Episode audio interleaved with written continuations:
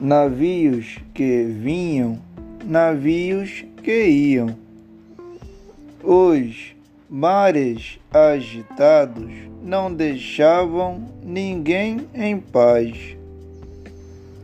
A busca pela ilha tão escondida não parava. Capitão pilotava o barco.